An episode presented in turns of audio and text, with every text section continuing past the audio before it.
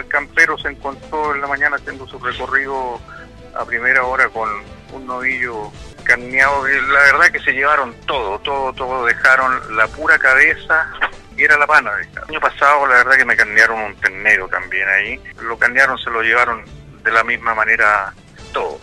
Y a un vecino que tengo ahí que también le han carneado. Eh, si nos quedamos callados, no hacemos la denuncia, claro. El gobierno dice, han bajado las tasas de, de abigeato, no hay.